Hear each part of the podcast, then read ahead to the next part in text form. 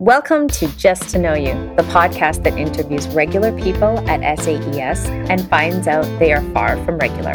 That's right. I'm your host, Darian Batten. And I'm Angela Kerskaden. Let's get started. Good morning, good afternoon, good evening, and thank you for being with us today. Uh, we have with us someone who embodies the phrase Jack of all trades, master of some is always better than a master of one. We have with us Miss Teresa Hanson. Yeah. And the crowd goes wow. How are you today, Miss Hanson? I am fabulous. Very excited to be here, Darian. awesome. Awesome. Awesome. And for us in Udhailiyah, we know, for those who may not, uh, how long have you been here in Saudi Arabia? In Saudi, this is my 11th and a half year. So I'm going into my 12th year. What brought you here to Saudi Arabia? Uh, that's a little bit of a story. It was a serendipitous connection.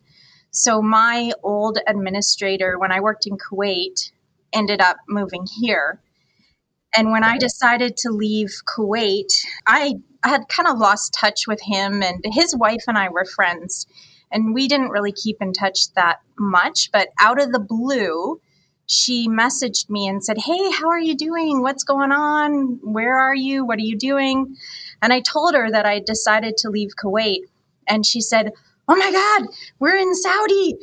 Ian would love to hire you. And, I, and here I'm thinking, I am getting out of the Middle East. I'm going to go sit on a beach in Thailand, right? So uh, lo and behold, here I am. So it was through a connection, my old administrator in Kuwait, and then he moved here and hired me here. Can we talk a bit, little bit about where you grew up and then what inspired you to begin your overseas journey? Wow, where did where did I grow up? Kind of everywhere, Darian. I think if you want to narrow it down, I guess I would consider Vancouver Island, Victoria, BC, Canada my home. But I kind of lived a lot of different places. Were all these places different places in in Canada or Canada and then the US a little bit. So which one would you call home? Definitely Canada, Vancouver Island. I'm an island girl. How was it growing up on an island? Hard to get off of it. I mean, if it snowed, the military had to come and dig you out. We we only have you know we have a ferry that's getting more expensive every year, but anyway, and then airplane, you know, just a small airplane to get off. But how far is it from the main island? So if you take the ferry, it's an hour and thirty five minute ferry ride on BC ferries. All you BC people know what I'm talking about. Shout out to BC. British, British Columbia, correct?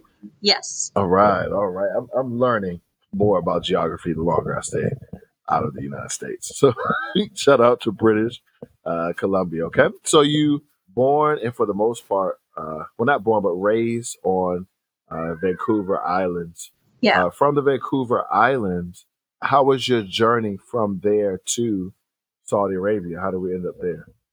That is another really serendipitous story. I had always dreamed of going overseas. It was something I researched, it was something I'd hoped to do. I had the travel bug. I mean, I remember being younger, dreaming of just, oh, I'm going to hop on an airplane and just go somewhere. But I was only 16. So instead, I jumped in my car and drove to Kelowna. maybe like, I don't know, six hours away. I loved traveling. I loved it so much, and I knew it was something I always wanted to do. At the same time, I was a single mom and I had a young child. So I kind of gave up on that dream and thought, you know, how, how am I going to go overseas as a single parent with a young child?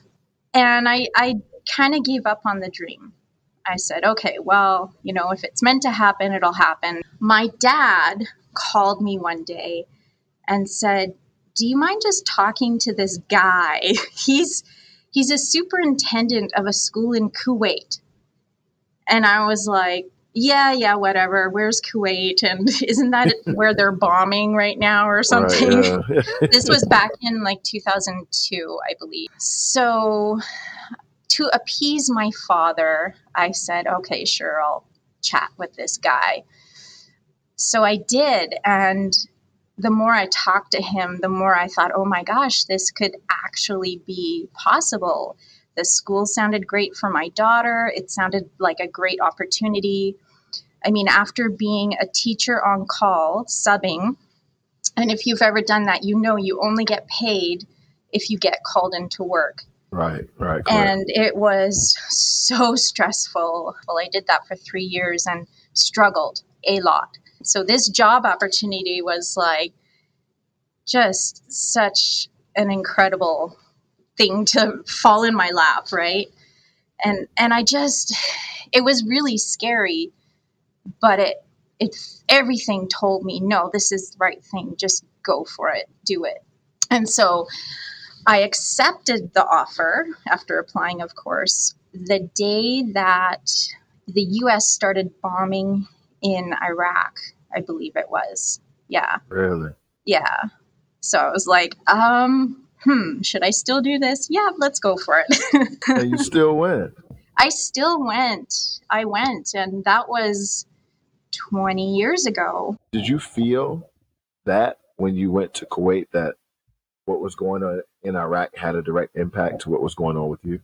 Maybe this is my ignorant nature in a way. I, I'm not very invested in politics, and I don't know a lot about world events. I know, you know, what was happening was really scary and followed the news a bit, but I, I just didn't feel that personal impact. And when I got there, it, I mean, there were a couple ex- of experiences that were interesting. For example, my first apartment had bullet holes in the walls. Really? Yeah, from the Gulf War, not from what was currently happening. And then we, you know, I heard people who had stories about when there was the invasion and how they had to flee and whatnot. So, and then we went actually, we went once to the, um, the tank cemetery, they call it. We snuck in. Our, our, our superintendent actually took there for us there for a field trip. It was quite funny. We got in huge trouble I never saw really directly that impact, but it was an interesting part of the history and talking to people and sort of understanding what they had con- gone through there. How was it being a single mother in Kuwait? That was another interesting story because in order to go, I obviously had to have a lawyer certified letter and permission saying that I could take her out of Canada. And then also, I had to have that attested or approved in Kuwait. So imagine I'm pretty new in Kuwait and I'm driving around trying to find all these random government buildings in Kuwait. And fortunately, at first they were like, hey, well, you're a single mom, you can't be here, and you need this documentation. And fortunately, everything worked out, obviously. But it seemed, other than that, after getting everything approved, I mean, I never, no one ever said, oh, what are you doing here as a single mom? Um, it was, I was, I felt accepted, I felt respected. Um, I hadn't, I personally had no issues with it.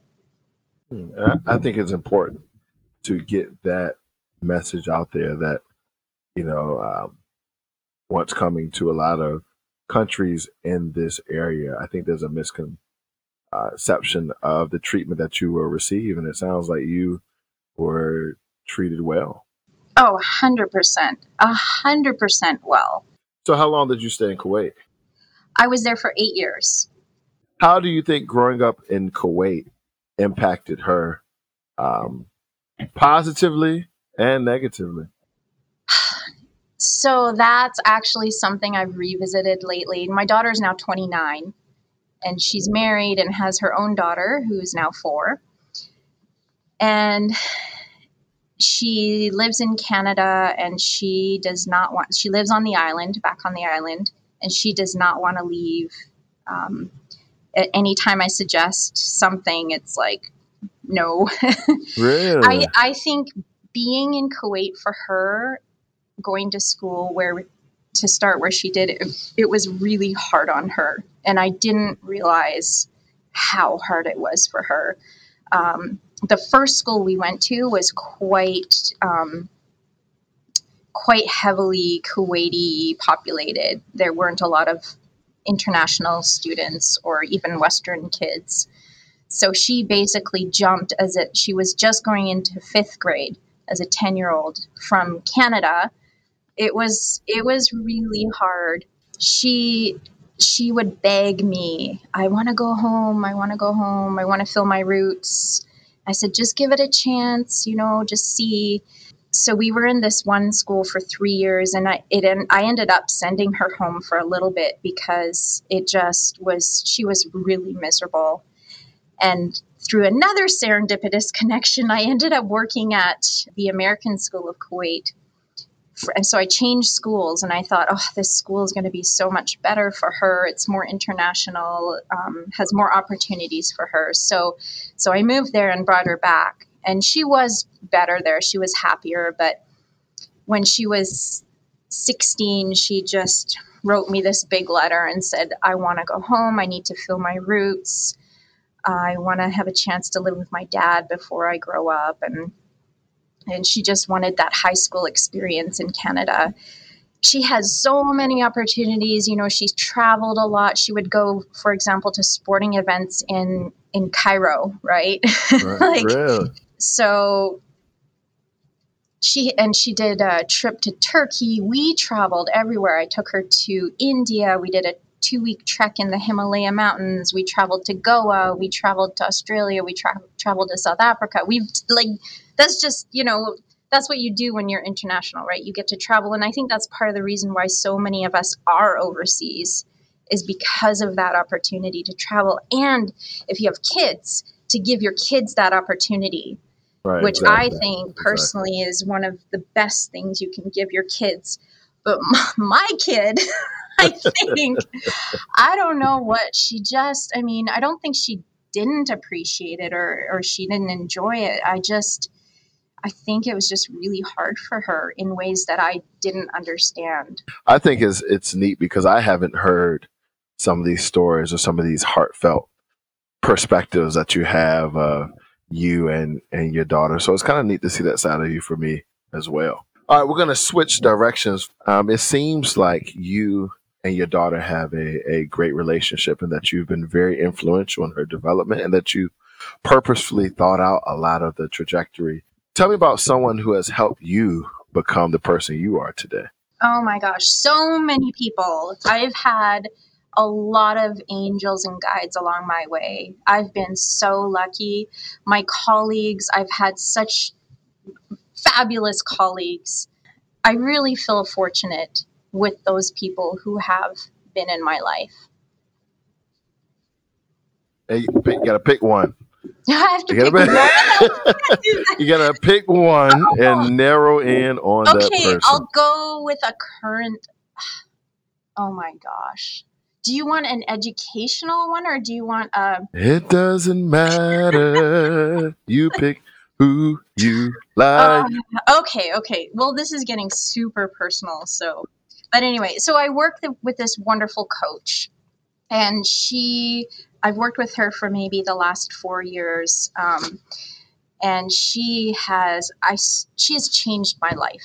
I've learned so much from her. I've learned how to navigate different situations in such a better way. She's helped me through difficulties and just and not only that but i now have the tool, tools to help myself through those difficulties you know? She uses a technique called tapping. So it's an emotional freedom technique. We do this tapping technique. When it boils down to everything the one message is to b- truly believe in your heart and know that you are enough so every day i'm working on i'm enough i messed up and I'm still enough. I said this dumb thing and I'm still enough, you know, and I tell my students that all the time. I tell them, you are enough right here, right now. You screwed up, you're still enough. You didn't get an A on that test, you're still enough. That's one message that she's taught me I get to pass on to my kids and the people around me. So I'm grateful for her for that. How do you think we should continue to build up self esteem, or what would you say is the most important or the, the best way to build up self esteem in ourselves and in others? Every day, in every cell of your being, that you are enough. You are, I am enough. And you remind yourself and you accept yourself. You accept all your feelings, you accept whatever you're going through, and then you just say, "Hey, you're enough." You know, you're you're alive on this planet and you're enough. You don't have to be anything other than what you are right here right now. Because we were having a conversation beforehand off camera about what was the name of the movie? Everything everywhere all at once. Everything everywhere all at once. Yeah. And um, we were talking about how everything matters. Almost if everything matters, nothing matters all at the same time. The most important thing that you can almost that you can gain in life almost is to have self-confidence. And self-confidence is so important for success. I think it's different than self-confidence. I think it's I think it's just more like self-acceptance and self-love. Just loving and accepting yourself. For example, it, it might be um, I'm really scared to take this risk, and that's okay, and I'm enough for being scared. And I don't have to do it if I don't want to, and that's still okay. It doesn't mean like, okay, come on, go out there and be self confident. It just means you love and accept yourself no matter where you're at in your life. You, the way you show up is enough. Like, I'm showing up today as this person, and that's enough because maybe I'm not feeling self confident right now, right. and that's okay we had a second grade student here who wrote a story, and you had the opportunity to bring that story to life, and it brought it to life in ways that I couldn't have imagined. And so when you when you have that ability to take a simplistic story and create a masterpiece out of it, where does that come from? Does that come from being able to um, maybe create masterpieces when you didn't have much. Maybe, maybe. I mean, I've always had a creative mind. I've always been drawn to theater, um, creativity, writing, storytelling, play acting, the stage, performing, and just being creative in general that by the way that project you just brought up the children's theater is my most favorite thing to do in the entire world. If i could do just that every day and only that i would be so happy. Uh, when did you begin doing that? A few quite a few years ago. I can't remember exactly how many years ago. Maybe eight ish maybe more. But i got the idea. I went to a broadway teachers theater workshop. There was something called the story pirates and they did a little show and, and they told us what their idea was is finding stories or found objects or found notes or uh, stories that children write and then turning them mostly into like a musical number or something and i thought god what a cool thing i want to do that. So i came back that year and i created this class where I had my middle level students take younger students' stories and we created together performances based on their stories, as you saw. And we actually used to tour the shows to Dhahran and to Abqaiq. This was before COVID, yeah. But then we stopped doing that. But we might get back out to Abqaiq eventually, maybe next year. But uh, yeah, it's just, I love the connection that the kids, especially the middle level kids, get from doing that. You know, where they get to see how excited the younger students get when they see their writing performed on stage. You know. Why Why is it still important to teach drama? Why is it so important to teach drama in schools today? can how much time do we have? as much as you need, as much as you Eric need. Melver's listening, maybe he can jump in on this, but kids still they're focused on grades like what do I need to do to get an A or oh I can't mess up or I can't be creative because I just want to get a good grade. So drama for me, it allows kids to free themselves from these shackles of I need an A, I need to do well. You know, I tell them I say, you know, okay, yeah, we have you have to do this or whatever. If you want an A, do this. Just try and do something in class and have good energy, but forget about the grade. Let's just have fun. You know, this is the thing. And they, I don't want them to worry about that, right? So, drama for me, I think, can open them up and release them from, oh, there's a right or a wrong answer. And it allows them to make mistakes, which I think we need to allow more opportunity for kids to do is make mistakes because how do we learn, right? So they can test things out, they can make mistakes, they can create, they can invent, they can imagine. It's that whole design process, right? Try something, get an idea, try it out. Oh, that didn't work, let's try something else. As Einstein said, knowledge encompasses everything we know, and imagination is everything we will know or will ever know, you know, like sorry, I totally botched that quote. but I think if you know it, then you know it, right? yeah. Oh, it seems like uh, drama is near and dear to your heart. In what capacity have you worked when you talk about drama? It seems like you've worked in it for a while. I have, yeah. That's another awesome serendipitous story. You want to hear it? Yes, of course, of course. I'm just waiting back, listening. so, so, so, yeah, drama is near and dear to my heart. I uh, started doing it in my undergrad as a concentration, and I fell in love with it. I just was like, oh my gosh, because I learned so much about myself, right? And I just never felt so alive and present in the moment, and I just wanted more and more. So I did like local community classes and got involved in that way. And then when I moved overseas to Kuwait, I got involved in the Kuwait Little Theater. I originally was teaching second grade when I first went to Kuwait, and I was, you know, I didn't, it wasn't, I knew it was never my thing. I didn't quite, I was like, oh, I just don't know how I can do this forever and ever. I don't know. So one thing we had to do was we had to do put on these uh, yearly productions, grade level productions, and I started writing the scripts for them and directing the kids. And I was like, oh, how can I do this all the time? Because I really love doing this. And so what I did is I actually devised and wrote a p- proposal for a drama position. Like I created this drama position for myself that I could do at my first school. And I presented it to the administration, and they had rejected it at first. Um, and then I changed schools to American School Kuwait, and I presented it again, and it was accepted. So I became this person who created a whole drama program for the school where they never had one before.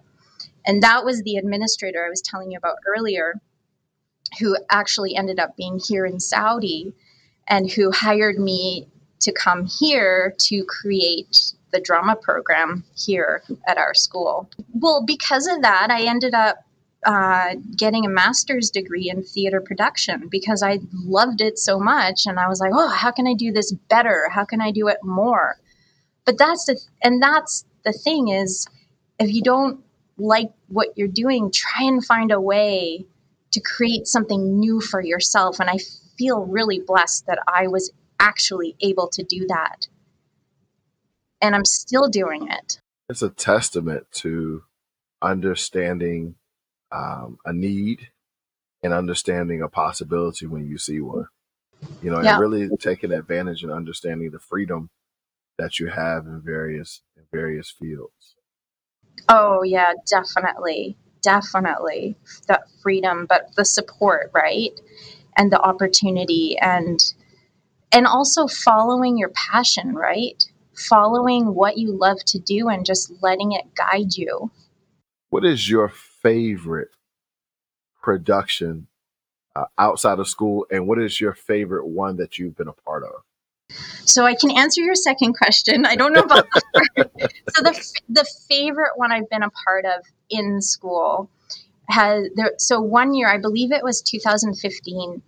Myself, um, Ian Russell, my old administrator, and then Dale Etheridge, we collaborated together and we actually wrote a musical that we put on stage here in Udhailiyah, and we had a live band and it was so cool. It was called Keep On Keeping On, and it was about this journey that a, a student had, and she had to move countries. So it was really relatable to our kids, right? And just the the the hard part of saying goodbye and then fitting into a, your new country and yeah so but it was through through a musical and I wrote most of the dialogue and then we edited together but it was it was so hard and so much work and i really don't know how i actually did that with everything else but it was just such a fun thing and so creative and collaborative and yeah it was really rewarding so that is my favorite thing that i've done here um, my video- favorite huh did you videotape it or yeah we, we have it on video yeah yeah yeah is it posted on on YouTube or? Oh my gosh, no, I don't. I, mean, I don't. I don't think we can do that. But I'll, I'll show you. I mean, we'd have to, all sorts of permissions, I guess. But oh, okay. Yeah, but uh, but I'll show you for sure. Yeah. What about outside of school? Out, oh gosh, I uh, there's there's aspects of every show that I really enjoy. I can't. I can think of a movie other than everything everywhere all at once. you know my movie? Fight Club. Fight Club. Fight Club. yeah, I know. Isn't that funny? Totally off the. Why Fight Club? Because it just reminds you that, you know, one day you're going to die. And, you know, what are you going to do with your life? Are you going to sit there and be scared to live, or are you going to go for it and live? There's a scene in the movie where Brad Pitt, his character, takes the the um, convenience store guy out and he holds a gun to his head and he says, you know, what did you want to be? What did you want to be? And he said he wanted to be a veterinarian. He's like, why, why aren't you being a veterinarian? And he says, I don't know, time, money. So, I mean, that's a great if you apply that in your own life, like what are you not doing because you're too scared or you think you you don't have time or money or whatever or, or you might not succeed at something. What is it that's holding you back? And what if you had no fear? What if you truly knew okay yeah i'm gonna die? And and what if you just really lived right? As steve jobs said life death is life's best invention. It seems like you know you're you're saying that your dreams are as urgent as life itself you know like you you shouldn't separate living life and living your dreams otherwise what's the point what's the point what are you waiting for i, I feel like i'm at like a, a tony robbins you know like Oh my gosh. David Goggins motivational camp. okay, that was not my intention, but you inspired me, Darian. You inspired me. Even if you don't go for it, even if you are scared, even if you're like, okay, maybe I'm not going to do this, you're still enough. It's okay too, right? There you go. Miss Hanson, Miss Teresa Hanson, this has been a ball. I feel inspired, motivated, slightly scared, with a little bit of anxiety. Uh, and all of it is enough. And we thank you for spending time with us to let us know that through it all, we are enough. Thank you for being with us on the Just to Know You podcast. You're welcome. My pleasure. Thank you for listening to Just to Know You. We would like to thank our amazing tech man, Mr. Kent Arimura, Sterling McDonald for the podcast music, and the SAES community. See you next time. If you know anyone who you think has a great story to tell, we would love to hear about it. Please send an email to either Angela, Darian, or Kent.